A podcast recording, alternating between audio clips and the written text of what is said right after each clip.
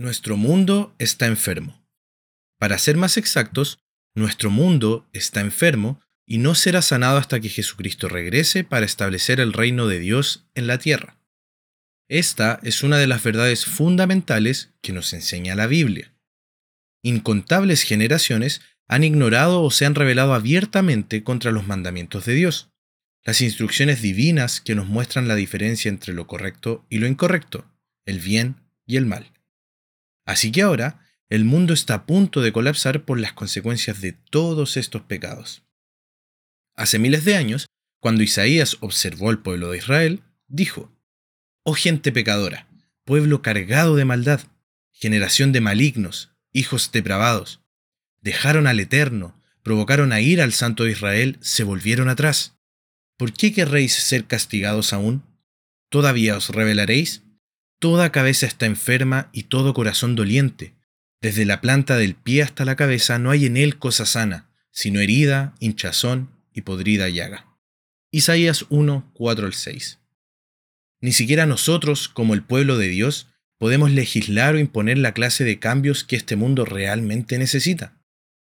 Un cambio de corazón, arrepentimiento, el fin definitivo de la influencia de Satanás el diablo entendimiento y aceptación de los principios espirituales que conducen a la verdadera paz, justicia y prosperidad. Estos cambios van a ocurrir eventualmente como sabemos y como estudiamos a profundidad en las fiestas de tabernáculo y último gran día recién pasadas. La raza humana verá las verdades espirituales que ahora se esconden de sus ojos. Pero, aunque al parecer queda cada vez menos tiempo, esto todavía no ocurre. Entonces, ¿Qué debe hacer un cristiano en el entretanto? ¿Qué se supone que debemos hacer cuando nos enfrentamos a una injusticia?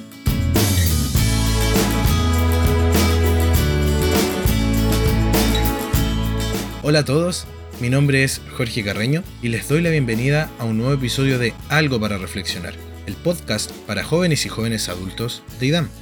En este episodio les traemos un artículo de discernir escrito por Jeremy Lallier. Cuando nos enfrentamos a una injusticia, hay dos posturas obvias que estaremos tentados a tomar.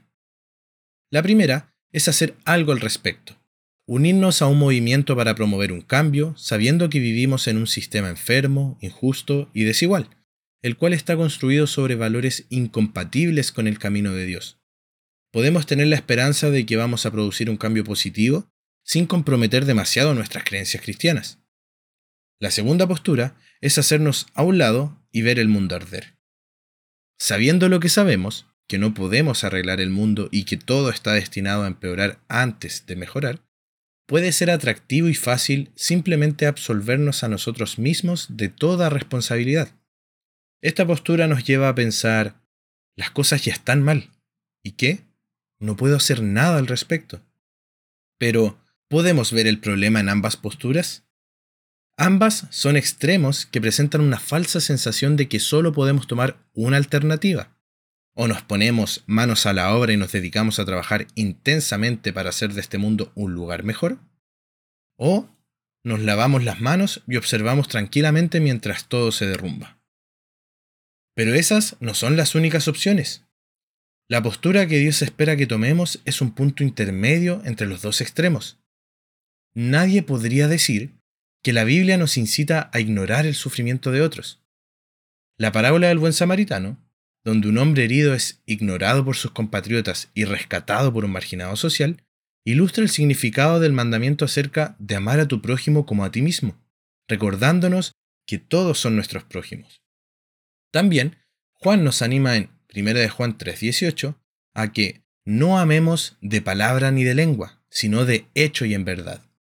Asaf, el salmista dijo que Dios busca a quienes defienden al débil y al huérfano, hacen justicia al afligido y al menesteroso, liberan al afligido y al necesitado.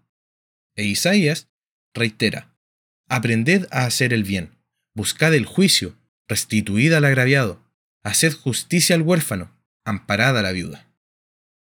Pablo, además, escribió, según tengamos oportunidad, hagamos bien a todos, y mayormente a los de la familia de la fe. Gálatas 6:10. Así que, es innegable, un cristiano que cierra los ojos ante las injusticias que otros sufren no entiende la esencia de lo que es el cristianismo. Pero tampoco podemos negar esto. Un cristiano que busca reformar las instituciones de este mundo para que estén en armonía con las leyes de Dios, también está perdiendo de vista lo que significa ser cristiano. Como dice en Santiago 4.4, cualquiera pues que quiera ser amigo del mundo, se constituye enemigo de Dios. O como dice Pablo en Romanos 8.7, por cuanto los designios de la carne son enemistad contra Dios, porque no se sujetan a la ley de Dios, ni tampoco pueden. Tratar de reformar el presente siglo malo, como se describe en la Biblia, es ignorar la categórica verdad que Jesús compartió con Pilato. Mi reino no es de este mundo. Si mi reino fuera de este mundo, mis servidores pelearían, pero mi reino no es aquí. Las leyes de Dios no se pueden integrar a este mundo, porque se le oponen. Incluso los mejores sistemas humanos, o los que pensamos que podrían ser los mejores tipos de gobierno y que podríamos decir que están casi bien, siguen estando mal si no vivimos de toda palabra que sale de la boca de Dios, como dice en Mateo 4:4, nada funcionará como debe. Y hasta que el reino de Dios sea establecido en la tierra, tratar de hacer esa clase de cambios será un ejercicio inútil. Lo que nos lleva otra vez a la pregunta, ¿qué debe hacer un cristiano acerca de la injusticia? La respuesta o el equilibrio que debemos buscar es hacer lo que podamos cuando podamos. No, Usted no puede arreglar los sistemas defectuosos de este mundo, no puede parcharlos selectivamente con principios bíblicos, y no existe ningún político o movimiento capaz de producir el cambio que necesitamos al cual valga la pena apoyar. Pero sí podemos ayudar a quien es debido.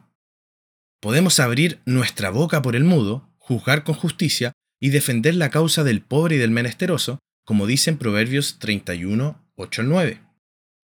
Cuando somos testigos de una injusticia en la que podemos intervenir, tal vez racismo u otras formas de prejuicio, cuando veamos que otros son maltratados, ridiculizados, insultados, abusados o pisoteados por personas más grandes y fuertes, debemos intervenir y ayudar, o tal vez llamar a las autoridades si vemos que la situación es peligrosa. Si queremos un ejemplo práctico de cómo llevar esto a la acción, la parábola del buen samaritano es un excelente lugar para comenzar. El héroe de esta historia no intentó reformar el sistema de justicia romano ni hizo una campaña para promover un cambio social. Simplemente actuó e hizo lo que ni los compatriotas del herido quisieron hacer. Viéndole, fue movido a misericordia y acercándose vendó sus heridas, echándoles aceite y vino y poniéndole en su cabalgadura. Lo llevó al mesón y cuidó de él. Otro día, al partir, sacó dos denarios y los dio al mesonero y le dijo, Cuídamele, y todo lo que gastes de más, yo te lo pagaré cuando regrese. Lucas 10, 33 al 35. El samaritano ayudó. No intentó arreglar la raíz de la justicia, pero ayudó a una de sus víctimas con lo que podía hacer. Y Jesús concluyó la parábola con la orden de que nosotros debemos hacer lo mismo, como dice en Lucas 10:37 nuestra intervención no cambiará el mundo. Tal vez ni siquiera cambie la situación a largo plazo de la persona que ayudemos, pero como cristianos, somos ciudadanos de un reino que algún día sí lo cambiará todo. Cristo nos enseñó a orar diciendo, Venga tu reino, hágase tu voluntad como en el cielo, así también en la tierra. Pero también nos enseñó cómo deberíamos comportarnos como ciudadanos de ese reino ahora. Orar es importante, pero Dios también espera que actuemos.